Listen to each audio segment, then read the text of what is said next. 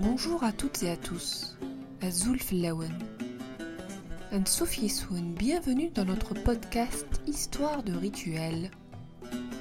Dans cette série, on vous parle de traditions ancestrales à Mazir, de transmission et d'un héritage qui a traversé les siècles pour continuer de nous inspirer encore aujourd'hui. On vous livre aussi nos entretiens en aparté avec celles et ceux qui font vivre cette culture à travers leurs créations artistiques. Bonne écoute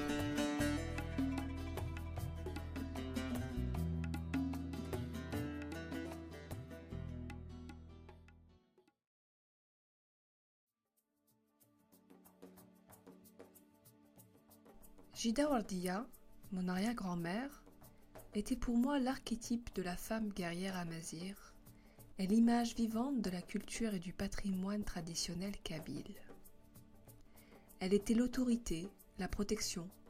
Elle remplaçait auprès de sa fille et de ses petits-enfants le mari et le père absents. Elle a eu ce rôle de pilier de la famille jusqu'au jour où elle nous quitta, à l'âge de 100 ans. C'était une femme très active qui participait à la vie économique, sociale, culturelle du village. Wardia était tout aussi habile face à son métier à tisser qu'auprès des femmes enceintes sur le point de donner la vie. Les tatouages qu'elle portait sur le front, le menton et les mains symbolisaient merveilleusement sa force. J'ai toujours été fascinée par ces motifs qui accentuaient les traits marqués de son visage. Elle les avait faits elle-même, par coquetterie, lorsqu'elle était jeune fille, à une époque où le tatouage faisait encore partie d'un rituel de beauté chez les femmes kabyles.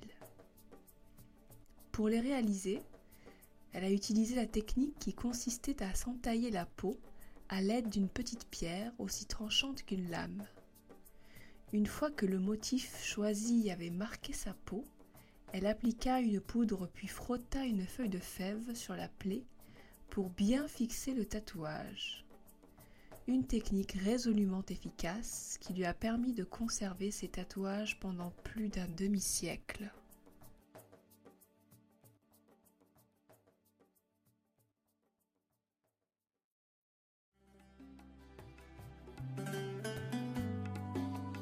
Merci de nous avoir écoutés et on se retrouve bientôt pour une nouvelle histoire.